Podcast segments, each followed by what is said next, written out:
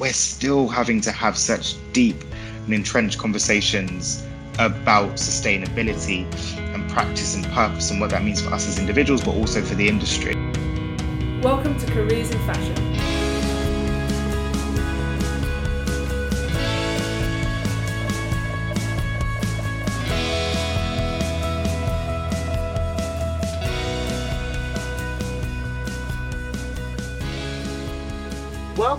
Podcast series that supports you in preparing for a sustainable career in fashion. My name is Michelle, and today, alongside my co host Asia, we will be speaking with three guests on the topic of embracing your identity. Thank you, Michelle. My name is Asia DeVaz Sterling. I'm an enterprise consultant within LCF Graduate Futures. And what I do is help students uh, who want to start their own businesses, freelance practices, or consultancies to reach their career ambitions.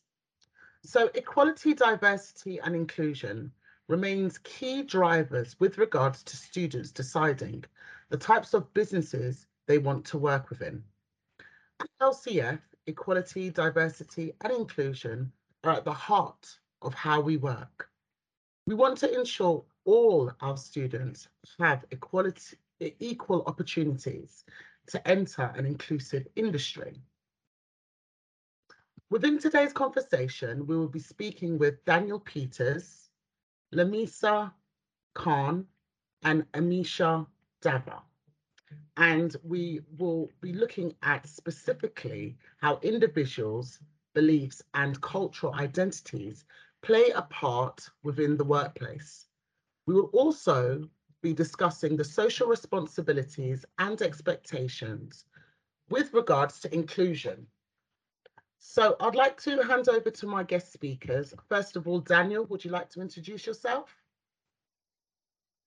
Sure. Thank you very much for having me. Firstly, um, I'm Daniel Peters, and I'm the founder of the Fashion Minority Report.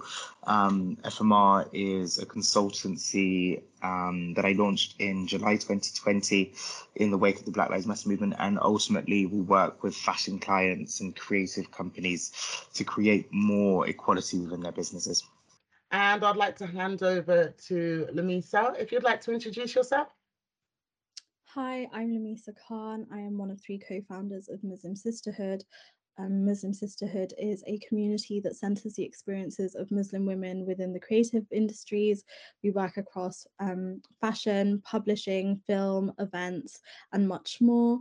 I also work as the culture and community executive at female led agency, The Digital Fairy.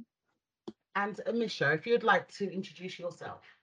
Yes, thank you. Um, I'm Amisha Davda. I am, have just left Korn Ferry as a, a principal consultant sitting in their global D&I team. I now work independently and have my own consultancy, Equal Consultancy, where I work with large scale clients delivering equality, diversity and inclusion programs. And I'm also a women's ambassador for the Cartier Foundation. Fantastic, thank you. So when I look at the fashion brands within industry today, I see that there is a wealth of diversity with regards to imagery, age, ethnicity, religion, size, and also disability. The foundations of our industry is the expression of individuality through identity. The products and merchandise made, cultures, of the organizations and the beliefs of the consumers. Tell me, how does cultural beliefs has it been embraced since you first started in the industry with regards to being diverse and inclusive, Daniel? Um, I think in many ways, when I joined the industry a number of years ago, um, without giving my age away, you know, I started at Burberry when I was about 19 in head office, um, which was a while ago. But I think, and I, I, was doing a workshop earlier today where we speak about, you know, kind of are we anti-racist yet as a as a position, and I think I said that there's this other zone within fear, learning, and growth zone, and I think my one, I had a bit of an ignorant zone to the fact that I wasn't necessarily as um, present in seeing that I was one of very few black or brown people in head office when I was at that younger age.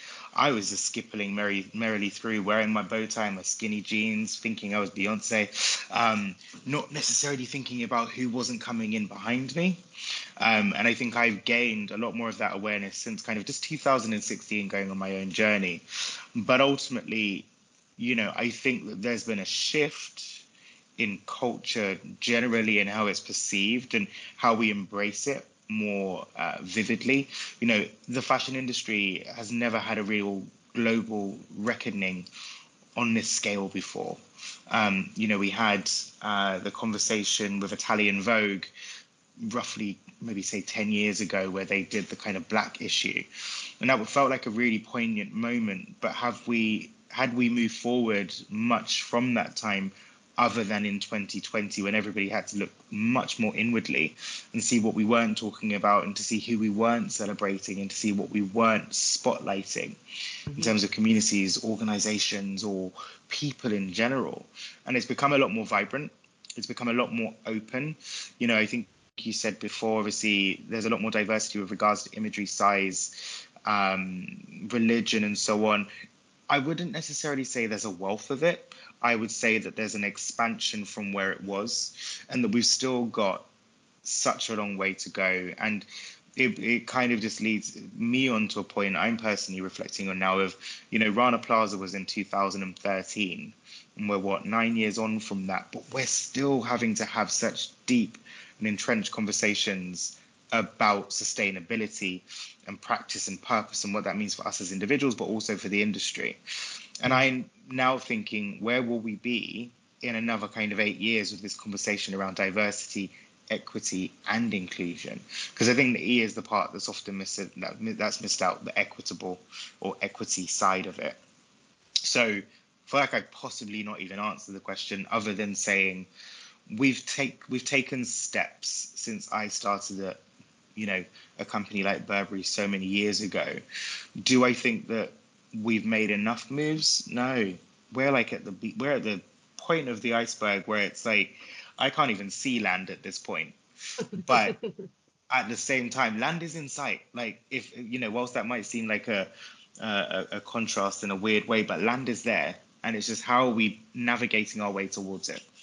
I like the way you said that, almost like land ahoy, we can see it and we're getting there, but um, it's still a little way to go. Yeah, thank you for that response, Daniel. It was so insightful. And continuing upon that point, what I'm noticing more and more often is that brands are using uh, wider cultural events and movements within their marketing.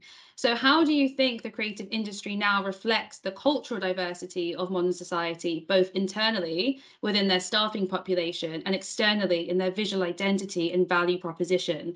I know you kind of touched upon that, but I wonder if you could explore a bit more.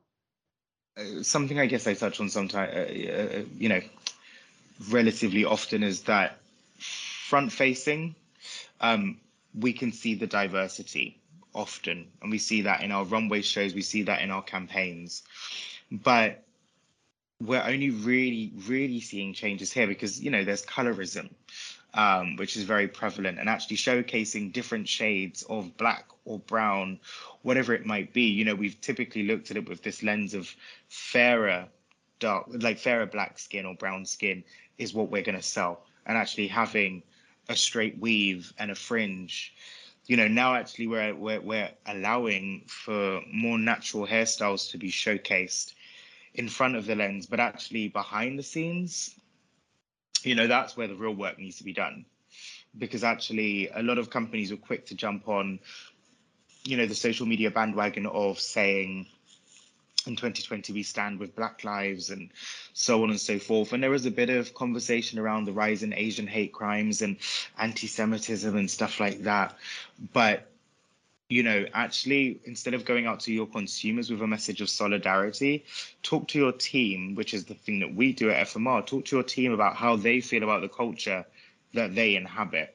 Because actually they're the ones who on a daily basis are the you know are embracing or not embracing what you're doing and talking about. So for me, it's really there's not enough work always being done internally and not like i'm trying to put this company on blast or anything like that but um, it was uh, Jacquemus or jacques hume um, who had that kind of quite infamous picture now of you know they cast all of these black models which was wonderful you know going down the runway but then on the reverse of that looking at the team or the people behind the scenes it was a very distinct shade of white um, and actually that in itself, whilst the sentiment of of showcasing showcasing more diversity on the front of it was was great. Actually, what are you doing behind the scenes? And that really, for me, is the conversation to be had.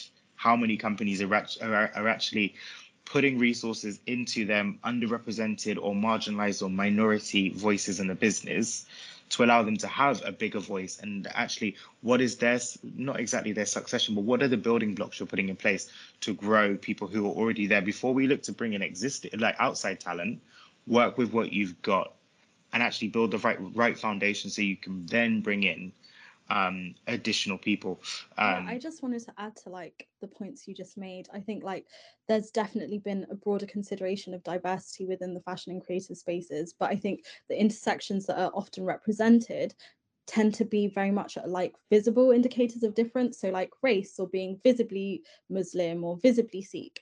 But i also think a lot of this representation is only achieved on like a surface level. Um for example like halima aden who was considered the first hijabi model, quit the industry in like November 2020, um, citing that a lot of the practices within the fashion industry compromised her beliefs, and she felt like a minority within a minority already as a Black Muslim hijab wearing woman.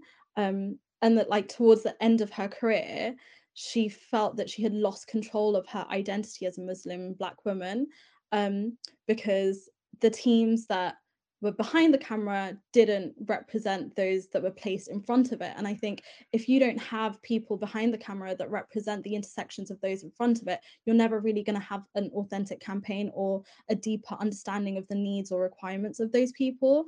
So in Halima's case, there were instances where her the way that she wore her hijab was compromised because it didn't fit the stylistic values of the brand. And what is for me i guess i think like what is the point of having someone different as a part of your campaign if you're not really going to stand by what they believe in and what's important to them i think like you said daniel when you walk into a lot of these um, institutions and fashion houses are still very much made up of like white middle class um, and upper class people which means that when you come from a marginalized background when you come from a working class background when you come from a religiously different background you have to make yourself palatable to be listened to. Um, and i just don't think like i think we look at creative spaces and assume that they're liberal and like they're at the forefront of making change but actually we don't really see there's a lack of transparency behind the camera and we don't really see the teams that make up make the decisions. Um, just to elaborate on that like uh, in my own collective, we've had like so many experiences where brands have reached out to us and they want to work with us without having when it comes to like culturally relevant calendar moments like Eid or um, some other religious holiday that they think um, that they've googled and think that we practice well actually like had they had someone muslim on their team or in their company they could have like fact checked this and worked out whether it was worth reaching out to us in the first place. I think also there tends to be like the middleman of the agency as well. Um, and the agencies that people work with need to be hiring more diverse people because we're at this point now where brands are considering the spending power of black and brown people people from religious minorities without really understanding them on a fundamental level and it kind of leads me into my next question, if I'm honest, and it's for you, Lisa. So across the world, we're navigating a new norm with regards to culture identity, especially um, since COVID and since the Black Lives Matter movement and since um, eyes have been opened, if you like, with regards to cultural differences. Do you think that the creative industry has adapted well enough to these events which has then spun on to become, like you said, a calendar person or a token person in front of the camera? So, like I said, I do think the creative industries are far more progressive than other spaces. Maybe it's because we tend to be made up of a younger, more culturally aware demographic um, that tend to be active on like social media platforms already. But again, I do think it's it's it tends to be on a surface level, um, and at the top, who is really making the decisions. Um, I also think like this shift. Um, and maybe the smoother change for the creative industry um, lays at the fact that like millennial and gen z dem- demographic for the millennial and gen z demographic there's less boundaries between the professional and the personal so both of our professional um, existence and our personal lives live side by side both in the physical world and like the digital world. Um, and it means that we're less likely to compromise on our political values and we're quite open about what we believe in and what we think is like right. Um and in a way that's been really productive in like changing narratives within the creative industry um, and pushing brands that we support and love to do better. Um, i think we're less fearful of pushing back and demanding more from the world that we exist in um, and like this can be seen particularly when considering the BLM movement or the BDS movement as a part of the broader um, conversation around like Palestinian liberation. Mm-hmm. Um, I mean, like Bella Hadid recently spoke out about being Palestinian and, and um, her political beliefs being erased when she's been work like when working with particular brands or in the in the fashion industry. Um, and I think like younger people are quite politically aware, um, which means that brands are having to be more politically minded when trying to tap into their this younger audience um again like i think this feeds into the idea of brands having to like appeal to the spending power of different demographics mm-hmm. but also i think like it's a first step in pushing other industries to do the same and be more open-minded and be more vocal um and i guess like I personally think the fashion is political um, and deeply so. So hopefully these conversations continue and we carry on seeing this change. But again, I think when it comes to like cut calendar moments and like brands showing their allegiance for BLM or like sustainability or Palestine, is it at a superficial um, level? Is it just like pandering to um, to like conversations, or are they actually making like meaningful change at a deeper level?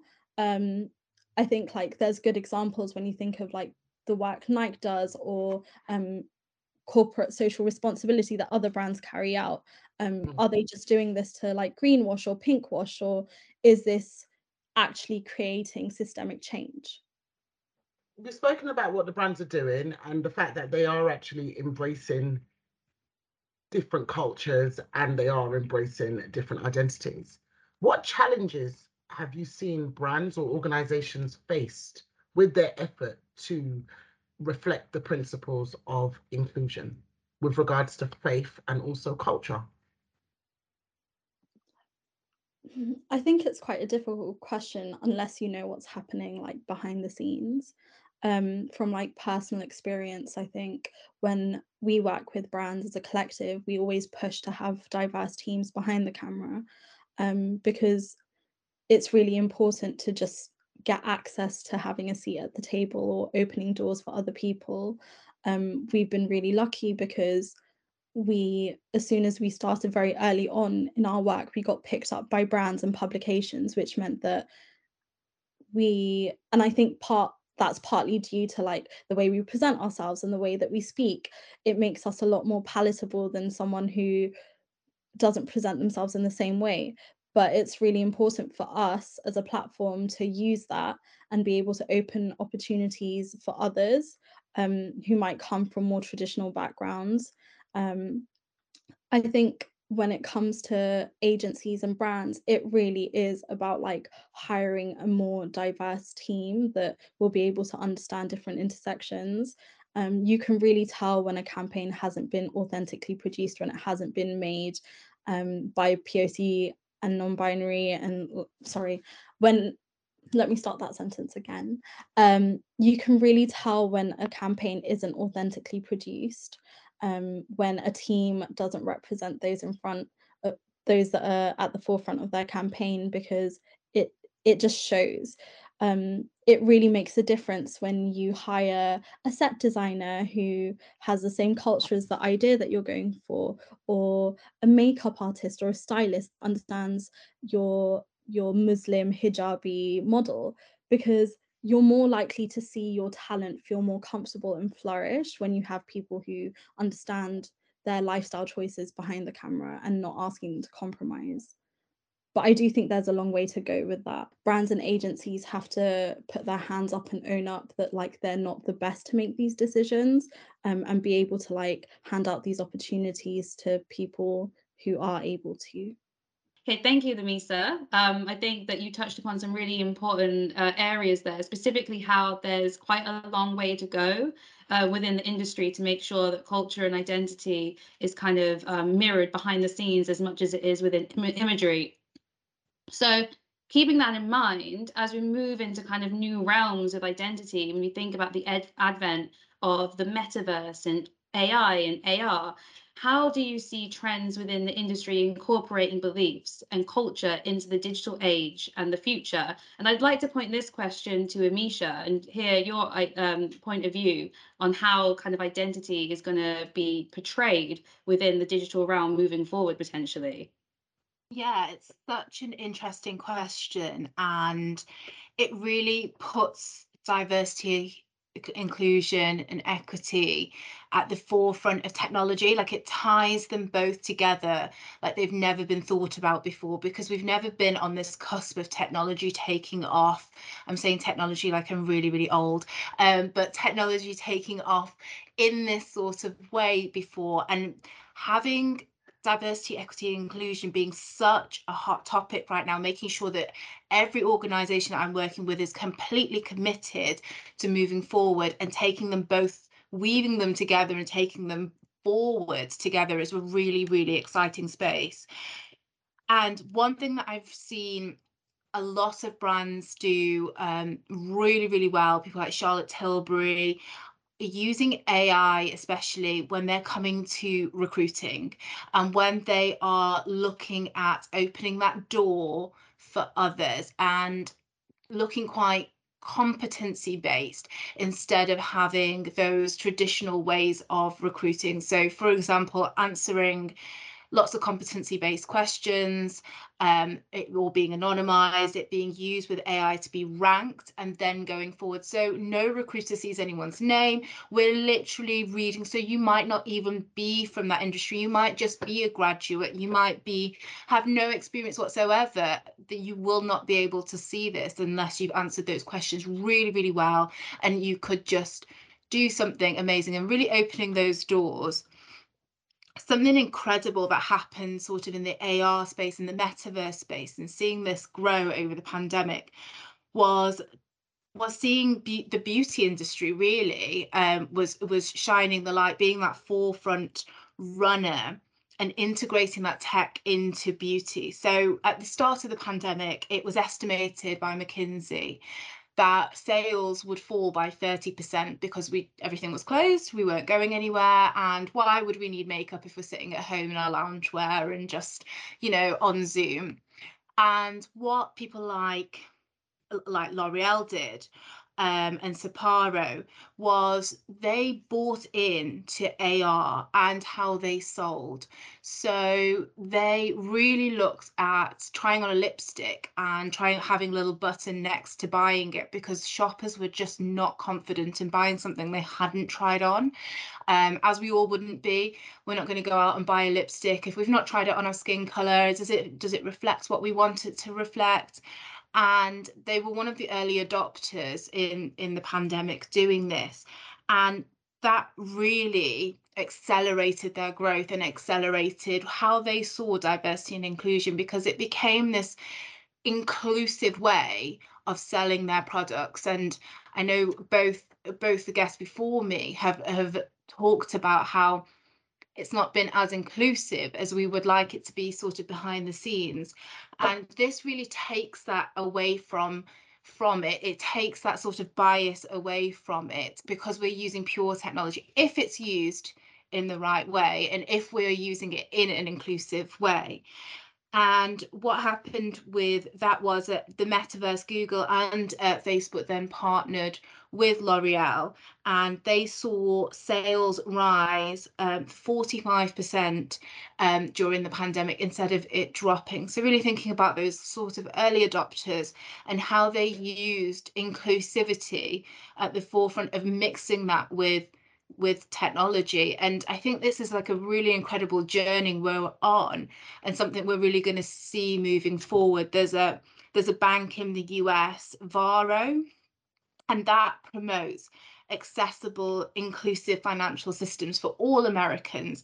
And what they've done is they have an AR filter. So anyone who wants to put their face on a dollar bill, they can actually do that and they can use that as a form of protest um, almost like a different type of protest if they don't agree with who's on the dollar bill. So using AR really to push forward and to think about protest and different ways of of bringing D, DE and I to the forefront for others. Um, so really exciting journey that we're on in this sort of digital age of seeing where we're going to go next with what brands are going to be doing. That's um, really, really interesting examples of how modern technology is kind of being used um, in the case for creating a more equitable, diverse, and inclusive uh, world. So thank you for sharing that. I had no idea about about some of those. So thank you. Um, what I want to do is go back to the fact that this podcast is about the students uh, who go to LCF who want to kind of make themselves as employable as possible. And we're seeing um, more often than not, our graduates are trying to pursue careers uh, with employers who have um, required transferable skills and strong ethics. So, like going back to what you just said, Amisha, about that form of protest within EDI and how important that is to, to people, particularly the younger generation. So, how would you advise students um, when they're showcasing their beliefs and identity without overcompensating? I would say that's a really personal question. I think that comes down to, and if I use myself as an example, um, I didn't really recognize that I was a brown person and I was surrounded by people that were not brown until very, very late on after I had I had graduated university. And I think that we're all on this different journey of understanding our identity. Um, also, I didn't also identify then. I always just thought I was Indian. But since I've done this work about 10 years ago, so definitely showing my age, but doing the work on myself and getting deeper and deeper into what I think I believe in and my ethics and my morals, I then realized that actually I'm not just Indian, I'm East African Indian, and that is actually my identity. Why is it that when the Olympics are on or when the Commonwealth Games are on, I'm more drawn to Kenya and Tanzania, where my parents are from, than I am to India? And so I think that's a real journey you have to go on and it also depends on how much you want to push how confident you are and how secure you are in yourself of how much you want to test those boundaries and move that protest forward. I think there are so many different ways and interesting ways that we can push that forward, but it all depends on how you want to do it. So maybe you don't feel like you can post all over Instagram or all over LinkedIn or whatever form of social media. Maybe you you're going to hold conversations. I know that they're called in sort of inverted commas courageous conversations. Maybe you want to hold something like that. Maybe it's about doing the reading and doing all of the the foundational knowledge behind it. So I think it's really different um, for everyone. And I'd love to bring the other guest speakers into this because I, I wonder if you've protested in different ways that I might not have been um, and, and really brought that to the forefront of your careers. Um, I guess for me, I've always been quite like outspoken about my political beliefs. Um, and I think part of that is very much driven by my faith um, I think like as a Muslim person, it's really important for me to like stand strongly um, behind my moral principles um, because I believe that I'll be accountable for them beyond this life. Um, but saying that, I do think that it is different for everyone and it's not always um, productive or the easiest to be quite public about your political opinions. I think like there's other ways to make an action like to make actionable differences um, and you don't always need to have um, like kind of make these public displays of protest um, for you to be making a mean, meaningful difference. Just coming off that i i really resonate with that because some of my clients i work in the public sector and I, i've actually lost contracts because I have been politically vocal and no matter the political climate, when you're working in the public sector, um, which might not be applicable to some of the students, but when you are looking public sector wise, I was scrutinized in every way, shape or form. I really went on a learning journey but I needed to like keep my mouth shut a little bit um, if I wanted to be successful. So I think it is really, really difficult about where you sit with that protest and how confident you feel about that your political stance not coming back around on you and that might I might not have got it right but I think this is a journey that we're all on and we learn in our own different ways. A hundred percent. I think like something to add to that is also like it's a really huge skill to be able to um, speak your mind in a diplomatic way, in a productive way that will change people's mind rather than come across as confrontational or aggressive. I think like it is really difficult to navigate when you feel really passionately about something when it's a part of your your belief system when it's a part of your principles as a as a human but like there is a way to present your points and have productive conversation to make others see the world in the same way um, because your lived in experiences shape the way that you see the world but not everyone has had the same experience so they're not going to understand the world in the same way.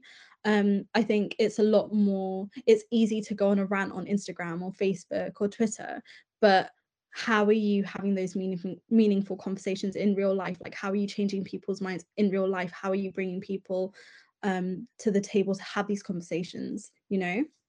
Um, i would say um, when it comes to anything like this always act in a way that considers other people's feelings um, that is empathetic that comes from a place of love and kindness because at the end of the day that's what this work is kind of about. Like cool, you might have gotten all out by being angry, but what have you done that will make a change beyond yourself and releasing your emotions? Um, how are you opening doors for other people? Um, what change are you making as an individual in the spaces that you're in? Thank you both for that. I think um, talking about mindsets and kind of how your own has shifted towards how you feel about your own identities and how you have those conversations with others and their mindset is such an important topic of conversation. So I'd like to flip it around and um, ask Daniel if he sees the industry kind of being open to this and seeing if there are any new opportunities and roles that you anticipate um, opening up in reflection of the shifting mindsets that we have um, as individuals within the workplace in reflection also of the previous point, I understand that I've been palatable since day one of entering the industry. Like my name, the way I speak, the way I dress has always put me in a position of being palatable. It's always made me be the right cultural fit. But at the same time, I've always moved in the way that I want to move um, I'm not I'm not working towards doing things for anybody else's benefit. I've always brought a sense of belonging and individuality, which is key. And I think for any student approaching the workforce, that's not to say walking with all of the confidence and swagger in the world that you think you're the new creative director of a business or brand. Like understand that you're there to learn, to grow, but also to contribute. Um, and I think that's incredibly true of looking at the new opportunities that kind of out there now. Is the it's the understanding that you have the potential to do many of the different roles that are out there. And obviously, as our industry expands into much more digital space, there are new roles opening up in new mediums and actually also understanding that you've got transferable skills. So not always to be so wedded to what you perceive to be the exact route that you want to go down. I've been a runway show runway show producer. I've been an event producer. I've been I've run my own pop up shops. now I run a diversity inclusion consultancy. Not all of them are linked, but actually they've all trodden a particular path that's got to me, got me to where I am now. And I think as the industry again is shifting into a new space, you know, we look at when e-commerce was introduced um, as a as a shopping concept. Everybody's like, oh god, I'm not going to shop online. I go to a store. But actually, you know, we now look at retailers such as ASOS who have 5,000 employees, kind of across different parts of the world. We now look at Farfetch, who has 6,000 members of staff kind of globally. And actually, what that's done has actually is created a ripple effect in terms of different sectors, in terms of them opening up their minds to what possibilities are. And I think it's on both sides of that table, basically, I guess is what I'm saying that as a as a student or some looking to enter the workforce, being open to new opportunities that might not always be aligned with what you were trying to pursue, but also as a workforce, on one hand, being um, at the forefront of change and delivering roles that are responsive to what's happening in the market, but also not put, putting barriers in front of students or any kind of prospective employee, you know, from a job spec in terms of saying you must go to a top tier uh, you know university or that you must have this type of degree and so on. Like i didn't enter the workforce all of those years ago with a university degree because i decided that actually i would learn a lot better being in the workspace. Um, and part of that was being which is in offering my time one day a week to the visual merchandising team to actually learn. And actually they were the ones who put me forward for the role at burberry. Um, you know, so interestingly, it's like I, I think again, it's just being adaptive, responsive, and present. Thank you, Daniel. Some really key words there that I think um, we kind of try and reiterate whenever we speak to students or graduates, just kind of understanding what's happening in the landscape and how you can kind of have your sense of self, have those strong beliefs, have that strong identity, but also see what's happening and how you can kind of be resilient and adapt. Uh, so I think, yeah, having that balance is, is a really key thing. And I'm glad that you kind of reiterated that and emphasized that.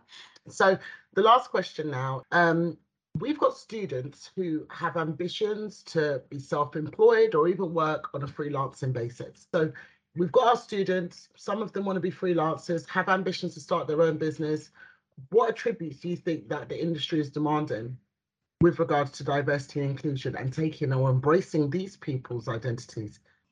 It, I feel like I'm just dodging the question in a way, but I think a key factor is knowing your worth and valuing your worth in the right way. And what I mean by the right way is that sometimes, um, especially at the beginning of our careers, we can try and uh, we, like we throw out these big numbers, and sometimes they'll land. That's great, but also it's going in there with a confidence in knowing your value in the work that you can do, um, so that you're not taken advantage of. I think that's for yourself, but it's also a, a lot more companies in the creative space are getting on board that train. And I think they want you to come with that level of authenticity. Um, I think as well, before, as I was saying, like, you know, to being adaptive, reactive, but present, I think that's what we want from not just emerging talent, but also established talent. We want you to be able to walk into a space and actually know that something's not always going to be as it's been prescribed and actually being able to adapt in those moments. Actually, that shows a resilience that shows the depth and it shows that you've got the ability to grow. Um, and I think personally, those are the kind of attributes that, you know, I look for in people that I employ or that I work with. Um, because, but also it's actually a key word for me here is collaboration. I think, you know, years ago, I wasn't necessarily so much in that collaborative space. I like to work quite solo. Um, but actually, collaboration is key to everything I do now because it can't just be my voice, it can't just be my opinion. I need to bring in people who have the right skills and the right abilities that counteract mine in the right way possible. So, being that person that can walk into a room and that can actually collaborate with others is such an efficient skill to have because, again, I think it puts you leaps and bounds ahead of other people who actually don't always come in with that mindset. So I think that's all I'd add there. Can I just come in off the back of that? Um, I think what you said is absolutely amazing. And one thing I'd like to add to that is spend the time to do the work to know what your value is. Spend the time, invest in yourself, know what you bring to the table. And it's okay not to know.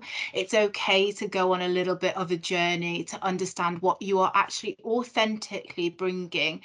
And just like you said, Daniel, is having that mindset do a bit of work into what growth mindset is. When you start out, you might have rejections. Learn how what your triggers are.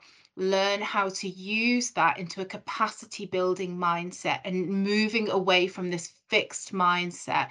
Do the work and it will pay you back in absolutely spades when it comes to things like collaborating. Because if you know what your trigger is, that you sometimes feel like, oh, I feel like I should be doing this by myself and using that your own challenge and your own mindset to challenge your own worth and where you you are going with your mindset that will be the best thing you could ever do in any industry that you ever land in um along with everything else. But put in that time do the work go deep. You might find things you don't like but that's all okay. You can work through them. Um i think what I would say is to always go into everything with an open mind. Um, it's really important to have transferable skills. Like you can't just be good at one thing because there it is a really competitive market. It always has been and it always will be, if not even more so now. Um, I think like be willing to do work outside of work. I know it sounds really intense and we don't have that mentality um necessarily, but my background wasn't at all in the creative industry. In fact, I studied politics and ended up in the creative industry by accident. And it was just because I was willing to come and help on a set or I had conversations with the right people. It is like really about shooting your shot and being open.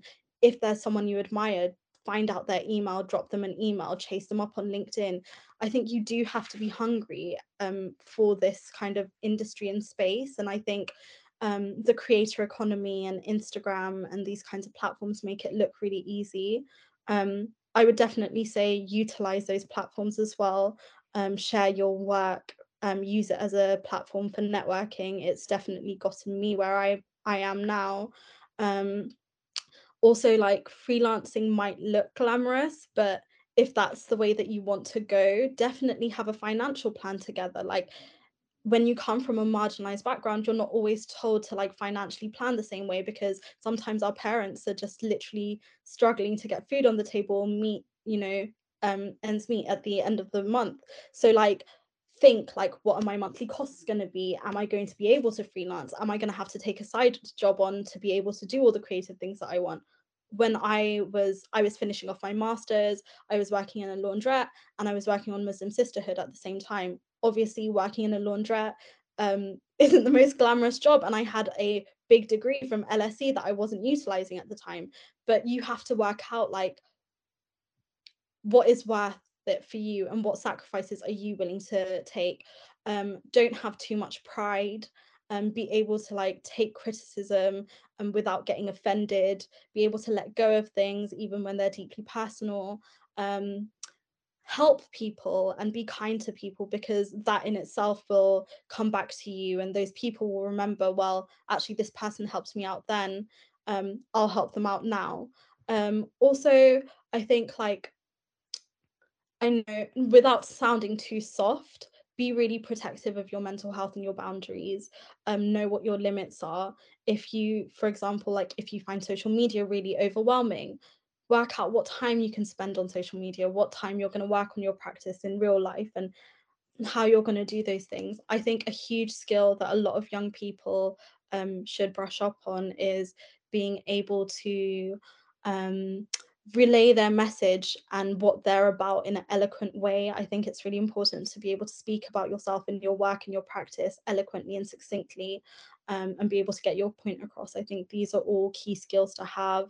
Um, and uh, just to echo um, everything else that was said, know your worth, but don't come across too pushy. Be able to like negotiate and compromise and work out what the value exchange is. Like is this worth it for exposure? Is this worth it for the contacts that i'm going to get? Is this worth it for i don't know a job later on in the line?